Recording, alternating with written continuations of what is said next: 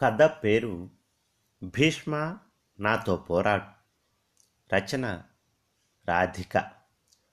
చుట్టూ రాబంధువులు నా చావు కోసం ఎదురు చూస్తూ ఉన్నాయి. కొన్ని నాపై వాలి నన్ను పరీక్షిస్తున్నాయి. నా కళ్ళు తెరవాలని ఉంది. కాసేపట్లో వదిలి వెళ్ళబోయే ఈ ప్రపంచాన్ని కళ్ళారా చూడాలని ఉంది. నా సర్వశక్తులు కూడా తీసుకుని కళ్ళు తెరిచి చుట్టూ పరికించాను. సూర్యాస్తమయం అప్పుడే జరిగినట్టు ఉందో లేక నాకు చూపు ఆనటం లేదో అన్నీ మసకగా కనపడుతున్నాయి. చుట్టూ యుద్ధం చేసిన బీభత్సం తెగిపడిన తలలు చల్లా చెదురైన ముండాలు ధారలుగా పారగడ్డగట్టిన రక్తం. విరిగిపోయిన రథాలు కూలిపోయిన ఏనుగులు గుర్రాలు. పృథ్వీ ఇంతవరకు చూడని యుద్ధం. ఎవరిని విజేతలుగా గాని పరాజితలుగా గాని నిలుపని యుద్ధం. చుట్టూ పరికించాను ఎవరిదో మూలుగు వినపడుతుంది. కాసేపటిలో రాబోయే చావు కళ్ళ ముందు కనపడుతున్నట్టుంది. పాపం భార్య పిల్లలు గుర్తు వచ్చి ఉంటారు. నన్ను గుర్తు చేసుకునేవారు కానీ నా కోసం దుఃఖించేవారు కానీ ఎవరూ లేరు. నేను ఎప్పుడో మరణించాను. ఇప్పుడు రాబోయేది భౌతిక మరణం మాత్రమే.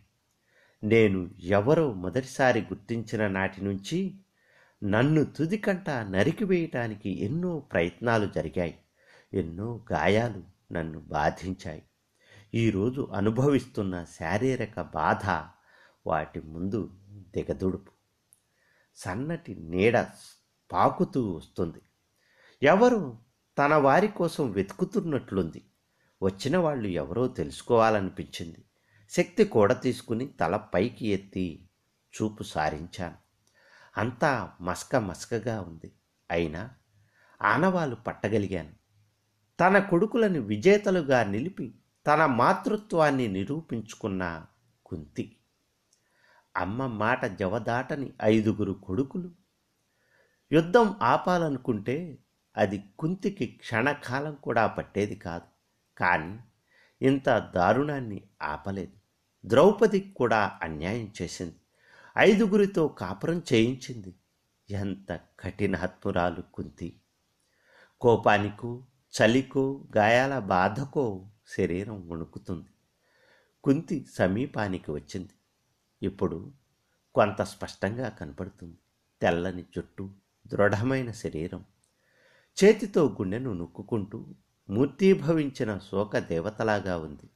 రాజమాతని ఆ స్థితిలో చూడగానే జాలితో హృదయం చెలించిపోయింది. పాపం కుంతి. చిన్న వయసులోనే కొడుకుకి దూరమై పొంగిపోతున్న చనుబాలను గుండెల్లోకి అదుముకుంటూ ఎంత బాధను అనుభవించిందో. తనకు పుత్రులను ప్రసాదించిన వారితో ఏర్పడిన బంధాన్ని తెంచుకుని రాచమర్యాద కోసం తన మాతృత్వాన్ని నిరూపించడం కోసం రాజ్యంలో తన పుత్రుల వాటా కోసం ఎన్ని త్యాగాలు చేసిందో. ప్రాణం నెమ్మదిగా నన్ను వదలటం నాకు తెలుస్తుంది. ఇన్ని నాళ్ళు నాది కాని శరీరంలో నాదైన జీవితం గడపడానికి ప్రతి క్షణం పోరాడిన నాకు కొద్దిసేపటిలో విముక్తి కలగబోతోంది. నా జీవితం నా అనుభవాలు నేను ఎదుర్కొన్న అవమానాలు నా కళ్ళ ముందు దృశ్యాలుగా తిరుగుతున్నాయి. నా పుట్టుక నా తల్లిదండ్రులకు పరమానందాన్ని ఇచ్చింది. తొలిచూలులోనే మగపిల్లవాడు పుట్టడం వాళ్ళ సంతోషాన్ని రెట్టింపు చేసింది. నన్ను భీష్ముడిని మించిన యోధుడను చేయాలని యుద్ధం జరిగితే భీష్ముడిని నేనే ఓడించాలని నా తండ్రి కలలు కనేవాడు. విలువిద్యలో ఆరితేరి ఒంటి చేత్తో వెయ్యి మంది వీరులనైనా ఓడించగలిగే భీష్ముడి గురించి వింటుంటే నాకు వడలు పులకరించేది. సుదూరం నుంచి ప్రయోగించే ఆయుధాలు అప్పుడప్పుడే వాడుకలోకి వస్తున్న కాలం అది. అప్పటి వరకు వాడుకలో ఉన్న ద్వంద్వ యుద్ధాలలో శారీరక శక్తి ప్రధాన పాత్ర వహించింది. కానీ విలువిద్యలో నైపుణ్యం శక్తియుక్తులు ఏకాగ్రత ఎంతో ముఖ్యం. అది అందరికీ సాధ్యం కాదు. అందుకే విలువిద్యలో నిపుణుడైన భీష్ముడంటే రాజులందరూ భయపడేవారు. నా తండ్రి నాకు చిన్నప్పటి నుంచి భీష్ముడి పరాక్రమాల గురించి చెప్పటం వలన నా మనసులో భీష్ముడంటే గురుభావం కలిగింది. ఎప్పటికైనా యుద్ధం జరిగితే భీష్ముడు ఎదురైతే భీష్ముడిని మెప్పించడమే లక్ష్యంగా విలువిద్య నేర్చుకున్నాను. విలువిద్యలో నా నైపుణ్యం చూసి నా తండ్రి ఎంతో సంతోషించేవాడు. అతని ప్రార్థన మన్నించి పరమేశ్వరుడు భీష్ముడంతటి వీరుడిని కుమారుడిగా ప్రసాదించాడు అని చెప్పుకునేవాడు. కానీ నేను ఎదుగుతున్న కొద్దీ తెలియని బాధ నన్ను దహించి వేసేది. నేను మిగతా వాళ్ళకి భిన్నంగా ఉన్నాను అన్న ఆలోచన నన్ను స్థిమితంగా ఉండనిచ్చేది కాదు. లోపల అగ్నిపర్వతం పేలుతున్నట్టుగా నాలో ఇంకెవరో ఉండి నన్ను నియంత్రిస్తున్నట్టుగా తోచేది. లోపల ఉన్న వారిని తరిమి కొట్టి అందరి వలె ఉండటానికి శత విధాలా ప్రయత్నం చేశాను. నాకు అది సాధ్యం కాలేదు. దాసి పిల్లల దగ్గర తీసుకున్న దుస్తులు ధరించేదాన్ని. పువ్వులు పూసలతో ఆడపిల్లవలే అలంకరించుకునేదాన్ని. నా తోటి బాలికలతో కలిసి ఆటలు ఆడేదాన్ని. నా తల్లిదండ్రులు నా ప్రవర్తనని ప్రసితనంగా భావించి నన్ను మందలించేవారు. నా స్వభావం పసితనం కాదు సహజమైనది అని వారికి తెలియటానికి ఎంతో కాలం పట్టలేదు. ఒకరోజు స్నానం ముగించుకుని వచ్చాను. నా సేవకుడు నా దుస్తుల్ని సిద్ధంగా ఉంచాడు. ఆ దుస్తులు చూసి నేను అవి బాలురు వేసుకునే దుస్తులు నేను బాలికను నాకు బాలికలు వేసుకునే దుస్తులు కావాలి వెళ్ళి తీసుకునిరా అని పురమాయించాను. అతడు తాణువయ్యాడు. నాకు నచ్చ చెప్పటానికి ప్రయత్నం చేశాడు. ఆ దుస్తులు ధరించాలనే ఆలోచనే నాకు దుర్భరంగా తోచింది. అతడి మాట వినలేదు. అతడు నా వెళ్ళి నా తల్లిని తీసుకుని వచ్చాడు. ఎప్పటిలాగే అది పెంకితనంగా భావించిన నా తల్లి నాకు నచ్చ చెప్పటానికి ప్రయత్నం చేసింది. అమ్మా నేను బాలికను. నాకు బాలికలు వేసుకునే దుస్తులే కావాలి. నాకు అవి ధరించాలనే అనిపిస్తుంది అని చెప్ అవి తెప్పించు. నేను చాలా స్థిరంగా చెప్పాను. బహుశా నేను నేనుగా ఉండటానికి మొదలుపెట్టిన మొదటి యుద్ధం అది. యుద్ధంలో కొంతమంది అయినా మన తరపున ఆయుధం పట్టేవాళ్ళు ఉంటారు. కానీ నేను చేసే యుద్ధంలో నేను ఒంటరిని. నేను ఒంటరినని తెలియటానికి ఎంతో కాలం పట్టలేదు. నాది మొండితనంగా భావించిన నా తల్లి నా తండ్రిని పిలవమని సేవకుడికి పురమాయించింది. నాపై ఎంతో ఆశలు పెట్టుకుని నన్ను ఎంతో ప్రేమించే నా తండ్రి విషయం తెలిసి ఆందోళనతో వచ్చాడు. నాకు సర్ది చెప్పటానికి ఇద్దరూ చాలా ప్రయత్నం చేశారు. నేను బాలుడనని యువరాజునని నా ప్రవర్తన అలా ఉంటే నలుగురు నవ్వుతారని నన్ను బుజ్జగించారు. భయపెట్టారు. చివరి అస్త్రంగా నన్ను దండించారు. కానీ నేను వారి మాట వినిపించుకోలేదు. నా పట్టుదలతో విసిగిపోయిన వాళ్ళు ఒక దాసీ కుమార్తెను పిలవనంపారు. ఆమెను వివస్త్రను కమ్మని ఆదేశించారు. ఆ పిల్ల నా తండ్రి ఆదేశాన్ని పాటించి తన వంటిపై దుస్తులను తొలగించింది. చూడు బాలిక అంటే ఇలా ఉంటారు. నువ్వు ఉన్నావా? బాలికనని చెల్లి చెప్పే ఒక్క అంగమైన నీకు ఉందా? ఉంటే చెప్పు. నిన్ను బాలికగానే పెంచుతాం. నీకు కావలసిన దుస్తులు పూసలు పువ్వులతో నిన్ను అలంకరించమని ఆదేశిస్తాం. సరిగ్గా చూసి చెప్పు. నా తండ్రి కోపంతో చెప్పాడు. నేను అవమానంతో కృంగిపోయాను. స్త్రీయో పురుషుడో ఎలా నిర్ణయిస్తారు? శారీరక అంగాలతోనా? మనసు హృదయ స్పందనలతోనా? నా హృదయం ఒక స్త్రీది. నా స్పందనలు వాంఛలు కోరికలు ఆలోచనలు అన్నీ కేవలం స్త్రీవి మాత్రమే. కానీ నా శరీరంతో నన్ను గుర్తిస్తూ నా మనసుని గుర్తించటానికి నిరాకరించే వీరికి నేను స్త్రీనని ఎలా నిరూపించగలను? నన్ను అక్కున చేర్చుకోవలసిన నా తల్లిదండ్రులే నన్ను గుర్తించ నిరాకరిస్తే లోకానికి నన్ను నేను ఎలా ప్రదర్శించుకోగలను? నేను కుప్పకూలిపోయాను నన్ను ఆ స్థితిలో వదిలి అందరూ వెళ్ళిపోయారు. నా కళ్ళ ముందు ఆ దాసి నగ్న శరీరం నిలబడి ఉంది. నువ్వు బాలికవు కావు అని నన్ను వెక్కిరిస్తున్నట్టుగా ఉంది. నా దుస్తులను తొలగించి నన్ను నేను చూసుకున్నాను. నా అవయవాలను పరికించి చూసుకున్నాను. నాకు పట్టరాని దుఃఖం వచ్చింది. నేనెందుకు ఈ శరీరంలో ఉన్నాను? నాది కాని శరీరం. నాకు సంబంధం లేని అవయవాలు. నన్ను నేను గోళ్ళతో రక్కుకున్నాను. నాది కాకపోయినా నన్ను అంటిపెట్టుకున్న ఈ శరీరాన్ని నాశనం చేయాలని హింసించాలని ప్రయత్నించాను. శస్త్రవిద్యలు నేర్చుకునేటప్పుడు చిన్న గాయానికే తల్లడిల్లే నా తల్లిదండ్రులు మనసంతా గాయాలతో ఆసరా కోసం ఎదురు చూస్తున్న నన్ను అనాథలా వదిలివేశారు. నన్ను నన్నుగా స్వీకరించటానికి సిద్ధపడలేదు. ఈ శరీరంలో ఇమడలేక ఆత్మహత్య చేసుకుందామని ప్రయత్నించాను. అప్పటికే నేను భీష్ముడంతటి వాడినని లోకమంతా చాటించిన అనుభవజ్ఞుడైన నా తండ్రి అతని ప్రతిష్ట కోసం నేను ఎటు పారిపోకుండా ఆత్మహత్య చేసుకోకుండా నాకు కాపలా పెట్టాడు. నా ప్రయత్నాలన్నీ విఫలమయ్యాయి. నన్ను స్త్రీగా నిరూపించుకోవడం కోసం అనుక్షణం నేను ప్రయత్నించేదాన్ని. నాకు అందుబాటులో ఉన్న దుస్తులు అలంకరణ సామాగ్రితో వీలైనంత వరకు బాలిక వలె అలంకరించుకునేదాన్ని. నేను కంటపడగానే నేను మానవుడిని కానట్టు విచిత్ర ప్రాణినైనట్టు అందరి చూపులు నన్ను శోధించేవి. సేవకులు నా వెనుక నవ్వుకునేవారు. ఆ నవ్వులు నా గుండెల్లో గుచ్చుకునేవి. అయినా నేను యుద్ధం ఆపలేదు. ఈ స్థితిలో కూడా నేను ఎంతో ఆసక్తితో విలువిద్య నేర్చుకునేదాన్ని. నేను స్త్రీగా మారిన తరువాత భీష్ముడిని నేను ఆరాధిస్తున్నానని నాకు తెలిసింది. భీష్ముడిని చేరే మార్గం కేవలం విలువిద్య మాత్రమే. నన్ను నేను మరచిపోవటానికి భీష్ముడిని చేరటానికి నాకు విలువిద్య ఆసరా అయింది.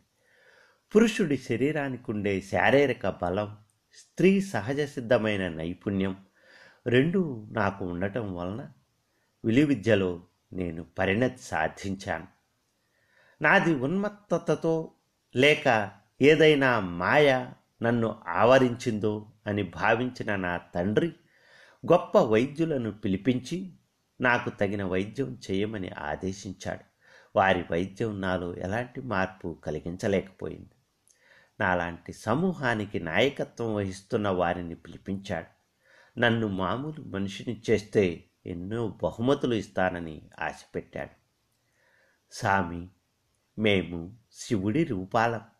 మా దీవెన మీకు విజయం కలిగిస్తుంది. అర్ధనారీశ్వరులం. మనసు పార్వతీదేవిది అయితే శరీరం శివుడిది. మనసు శివుడిది అయితే శరీరం పార్వతీదేవిది. శివుడే మీ ఇంట పుట్టాడనుకోండి ఆ నాయకుడు వినయంగా చెప్పాడు. నా గురించి అందరికీ తెలియకుండా ఎలా దాచిపెట్టాలో నా తండ్రికి అర్థం కాలేదు. ఆంతరంగికులని జ్యోతిష్కులని పిలిచి తన పరువు కాపాడే దారి వెతకమని ఆదేశించాడు. అంతా కలిసి ప్రపంచాన్ని నమ్మించే ఒక కథని అల్లారు. అల్లారు నేను పూర్వజన్మలో అంబనని భీష్ముడిని చంపాలని ప్రతిజ్ఞ చేసి ప్రాణాలు తీసుకుని పురుషుడి శరీరంలో చేరి నా తండ్రికి ఈ జన్మలో పుట్టానని ప్రపంచానికి చాటారు. కొన్నాళ్ళకు నా తల్లి కవల పిల్లలకు జన్మనిచ్చింది. ఒక బాలుడు ఒక బాలిక జన్మించారు. బాలికను ద్రౌపది అని పిలిచేవారు. నాతో విసిగిపోయిన నా తండ్రి వారిని అల్లారు ముద్దుగా పెంచాడు. చిన్ననాటి నుంచే ద్రౌపదిని అర్జునుడికి భార్యను చేయాలని కోరుకునేవాడు. ద్రౌపది అందానికి ప్రతిరూపం. నల్లటి కళ్ళతో మెరిసే వంటితో చూపర్లను మైమరపించేది. ద్రౌపదిని చూసి నాలో నేనే ముడుచుకుపోయేదాన్ని. ఆడవాళ్ళు కూడా మోహించే ద్రౌపది సౌందర్యాన్ని రోమాంచితం అయి మొద్దుబారి ఉన్న నా శరీరంతో పోల్చుకుని కృంగిపోయేదాన్ని. నా శరీరాన్ని హింసించేదాన్ని. నా శరీరానికి ఉండే పురుష అవయవాలను తొలగించుకోవాలనే ప్రయత్నంలో చాలాసార్లు చావు అంచు వరకు వెళ్ళి వచ్చాను. నాకు వివాహం చేయాలని నా తండ్రి నిర్ణయించాడు. వివాహం తప్పించుకోవడానికి ఎన్నో ప్రయత్నాలు చేశాను. ప్రాధేయపడ్డాను బ్రతిమాలాను బెదిరించాను. కానీ నా మాట వినకుండా వివాహం జరిగితే నేను సరి అవుతానని బంధుత్వంతో రాజ్యం పటిష్టమవుతుందని భావించి నన్ను బంధించి దశార్ణ దేశపు రాజు కూతురుతో వివాహం జరిపించారు. నేను స్త్రీనై మరొక స్త్రీని వివాహమాడవలసి రావడం నేను తట్టుకోలేకపోయాను. కానీ నాకు పారిపోవడానికి కానీ ఆత్మహత్య చేసుకోవడానికి కానీ దారి లేక ఆ అమాయకురాలి జీవితం అన్యాయం చేశాను. మొదటి రాత్రి నన్ను నా వస్త్రధారణని చూసిన ఆ పసిపిల్ల మూర్చపోయింది నేను పురుషుడిని కానని ఒక స్త్రీని అని అందరికీ చెప్పి తన తండ్రికి కబురంపింది ఆమె తండ్రి మోసపోయినందుకు నా తండ్రిని నిలదీశాడు. అతని వాదనని నా తండ్రి వినిపించుకోలేదు. నన్ను పరీక్షించుకోమన్నాడు. నా శరీరం పరీక్షకు గురైంది. మగ అంగాలున్న నన్ను మగవాడినేనని తేల్చారు. నా నడక నా మాట నా కదలికలు స్త్రీని తలపిస్తున్నా నా తండ్రి బలాన్ని బలగాన్ని చూసి ఎదురాడలేక ఆ అమాయకురాలిని అన్యాయం చేసి దశార్ణ దేశపు రాజు వెళ్ళిపోయాడు. ఆమె కోడు పట్టించుకున్నవారు లేక చెప్పుకునే నాథుడు లేక ఆ పసిప్రాణం కొట్టుకులాడింది. ఇంత కఠినమైన మనుషుల మధ్య ఇన్ని అవమానాలు పొందుతూ ఉండలేక దూరంగా వెళ్ళిపోవాలని నిర్ణయించుకున్నాను. నా వారసత్వ హక్కుని ఆసరాగా చేసుకుని నా తండ్రిని రాజ్యంలో ఏదైనా ప్రాంతానికి నన్ను రాజును చేయమని ఆర్థించాను. నేను స్వతహాగా యోధురాలిని కావడంతో ద్రుపద రాజ్యానికి సుదూరంగా ఉన్న ఒక చిన్న ప్రాంతాన్ని నాకు అప్పగించాడు నా తండ్రి. నేను నాకు భార్యని చేసిన ఆ పిల్లని తీసుకొని ఆ రాజ్యానికి చేరాను. ఈ అమరికతో నా తండ్రికి నాకు నా భార్యకు స్వాంతన దొరికింది. నేను రాజుని కనుక నాకు నచ్చిన విధంగా ఉండే అవకాశం దొరికింది. నన్ను నేనుగా గుర్తించుకున్న నాటి నుంచి కొంతైనా నాలాగా బతకడానికి దొరికిన అవకాశం ఇది. నా మనసుకు కొంత స్వాంతన దొరికింది. మత్స్య యంత్రాన్ని అర్జునుడు పడగొట్టాడని విని సంతోషపడ్డాను. ద్రౌపది చిన్ననాటి నుంచి అర్జునుడిని భర్తగా భావించి ఆ తలపులతోనే జీవించింది. అర్జునుడి భార్య అవుతున్నందుకు ద్రౌపది పొందే ఆనందాన్ని తలుచుకున్నాను. కుంతి తన కుమారులను సంస్కారవంతులుగా పెంచింది. దాసీలను తాకబోమని వారితో ఒట్టు వేయించుకుంది. తతిమా నలుగురు బ్రహ్మచారులుగా ఉండగా అర్జునుడు ఒక్కడే సంసార సుఖాన్ని అనుభవిస్తుంటే తన కుమారుల మధ్య అసూయ తలెత్తుతుందని భావించిన కుంతి ద్రౌపదిని ఐదుగురికి భార్యను చేసింది. కానీ ఐదుగురితో శరీరాన్ని పంచుకోవడం ఎంత నరకమో! ఎలా ఉందో నా సోదరి నా మనసు ద్రౌపదిని చూడాలని తహతహలాడింది. తన వారినందరినీ వదిలి ఒక్క రోజులో తన జీవితంలో జరిగిన పెను మార్పులకు చిగురుటాకులా వణికిపోయింది ద్రౌపది నన్ను చూసి కంట తడిపెట్టింది. అన్న జంతువులైన తమకు నచ్చిన వాటితో జత కట్టడానికి ముందు మచ్చిక చేసుకుంటాయే. నా బ్రతుకు జంతువు కన్నా హీనంగా అయింది. అర్జునుడే నా భర్త అని మనసంతా నింపుకున్నాను ఐదుగురితో సంసారం ఎలా చేయాలి? నన్ను గురించి లోకం ఏమనుకుంటుంది? అని హృదయ విదారకంగా విలపించింది. బాధపడకు తల్లి కాలం అనుభవాలు అన్నింటినీ ఎదుర్కొనే శక్తిని ఇస్తాయి. లోకం గురించి చింతించకు. ఐదుగురు భర్తలున్న నీ గురించి కూడా లోకం మన్నించే ఒక కథ అల్లుతారు. నిన్ను లోకం ఆదరిస్తుంది అని ఓదార్చాను.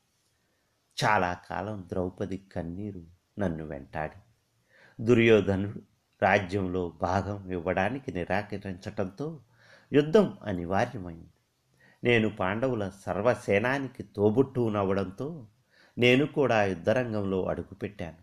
నా చిరకాల స్వప్నం అయిన భీష్ముడితో తలపడి నా విలు విద్యా నైపుణ్యంతో భీష్ముడి మనసును గెలుచుకుని లోకానికి నన్ను నిరూపించుకునే ఒక వరంగా ఈ యుద్ధం నా ముందు నిలిచింది.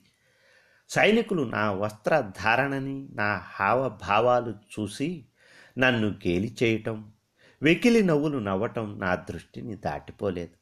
ఇలాంటి అవమానాలు ఎన్నిసార్లు ఎదుర్కొన్నా ప్రతిసారి గాయం లోతుకు దిగుతూనే ఉంటుంది. కానీ నా ముందున్న లక్ష్యాన్ని తలచుకుని మనసు దిటవు చేసుకున్నాను. నా యుద్ధరంగం ప్రధాన యుద్ధరంగానికి దూరంగా ఉండటం వలన నాకు భీష్ముడు తటస్థపడలేదు. రోజులు గడిచే కొద్దీ భీష్ముడిని ఎదుర్కొనే అవకాశం రాదేమోనన్న నిరాశ మొదలైంది. నిరాశను తరిమి ఓదార్పుగా ఓర్పుగా ఎదురు చూడసాగాను. నేను కోరుకున్న రోజు వచ్చింది. యుద్ధం మొదలైన తొమ్మిదవ రోజు రాత్రి నా సోదరుడు నా దగ్గరకు వచ్చి తర్వాత రోజు జరగబోయే యుద్ధంలో భీష్ముడిని ముఖాముఖి ఎదుర్కొనబోయేది నేనేనని నాకు రక్షణగా అర్జునుడు కూడా నా రథం మీదనే ఉంటాడని చెప్పి వెళ్ళాడు. నాకు ఆ రాత్రి నిదుర కరువైంది. చిన్ననాటి నుంచి నేను ఎదురు చూసిన క్షణం నా ముందుకు నడచి వచ్చింది. నేను ఆరాధించి గురువుగా భావించిన భీష్ముడి దగ్గర నా విద్యని ప్రదర్శించే అవకాశం వచ్చింది. ఈ యుద్ధంలో నేను మరణించినా నేను బాధపడను. భీష్ముడిని ఎదుర్కొనే క్షణం కోసం ఆతృతతో ఎదురు చూడసాగాను. ఇరువైపులా సైనికులు మోహరించి ఉన్నారు. నేను అర్జునుడు ఒకే రథాన్ని అధిరోహించి ఉన్నాం. యుద్ధం మొదలైంది. కృష్ణుడు రథాన్ని భీష్ముడి రథానికి అభిముఖంగా తీసుకువెళ్ళాడు. నా చుట్టూ ఉన్నవాళ్ళు నన్ను ఉత్సాహపరుస్తున్నారు. భీష్ముడిని చంపటానికే పుట్టావు. ఈరోజు ఆ కార్యం పూర్తి చేయమని పలు రకాల కేకలు వినిపిస్తున్నాయి. అదుగో భీష్ముడు అదుగో భీష్ముడు. నా చెవిలో అర్జునుడి మాటలు ప్రతిధ్వనించాయి. అర్జునుడు చూపించిన వైపు చూశాను. ఒక యోగిలాగా జీవితాన్ని గడిపి కనీసం దాసిని కూడా తాకని పరమ నిష్ఠాగరిష్ఠుడైన భీష్ముడు నా కళ్ళ ముందున్నాడు. ఆయుధం ప్రయోగించమని అర్జునుడు తొందర పెట్టాడు వింటి నారిని సవరించి అమ్ములపది నుంచి బాణాన్ని తీసి భీష్ముడి వైపు ఎక్కుపెట్టాను. ఉద్వేగంతో నా శరీరం కంపిస్తుంది. నా గుండె చప్పుడు నాకు వినిపిస్తుంది. స్వేదం నా శరీరాన్ని తడిపివేస్తోంది. ఇంతలో ఏదో గందరగోళం చెలరేగింది. భీష్ముడు యుద్ధం చేయడంట అన్న సైనికుల అరుపులు లీలగా వినిపించాయి. నెమ్మదిగా తేరుకుని భీష్ముని వైపు చూశాను. భీష్ముడు ఎదురుగా ఉన్న నన్ను చూసి వేడితో యుద్ధం చెయ్యను అని ఆయుధం విసర్జించాడు. అప్పుడు నేను పూర్తిగా మరణించాను. నేను కొలిచిన భీష్ముడు నన్ను మనిషిగా గుర్తించక నాతో యుద్ధాన్ని నిరాకరించాడు. యుద్ధంలో ఎన్నో గుర్రాలను ఏనుగుల్ని చంపి ఉండవచ్చు. నన్ను అలా చంపినా నేను తృప్తి పొందేదాన్ని. నన్ను ఒక ప్రాణిగా గుర్తించ నిరాకరించిన భీష్ముడు ద్రౌపదిని వస్త్రాపహరణం చేసి కుంతి మాతృత్వాన్ని అవమానించి ఎన్నో అన్యాయాలు చేసిన వారి వైపు నిలబడి యుద్ధం చేస్తున్నాడు. నేను వారి పాటి చెయ్యనా ఇదేనా న్యాయం? నా నైపుణ్యంతో నా బుద్ధి వికాసంతో నన్ను గుర్తించకుండా నేను స్త్రీను పురుషుడినో కానందుకు నన్ను నిరాకరించాడు. భీష్ముడి నుంచి ఆ నిరాకరణని ఏహ్య భావాన్ని నా మనస్సు తట్టుకోలేకపోయింది. నేను విలువిద్యలో తనకు సరిసమానం అని నన్ను మనిషిగా గుర్తించి నాతో యుద్ధం చెయ్యమని భీష్ముడిని వేడుకోవాలని ఉంది. మానవత్వంలో బుద్ధిలో శక్తి సామర్థ్యాలలో అక్కడ యుద్ధం చేస్తున్న ఎవరికీ తీసిపోనని గొంతెత్తి అరవాలని ఉంది. గొంతు తెగిపోయేలా ఏడవాలని ఉంది. కానీ నా నోరు పెగలలేదు. నా హృదయం ఘనీభవించింది. నాలో జీవేచ్ఛ మరణించింది. అచేతనంగా ఉన్న నన్ను చూసిన అర్జునుడు అదును చూసి భీష్ముడిపై బాణాలు సంధించాడు. నా మరణం సంపూర్ణమైంది.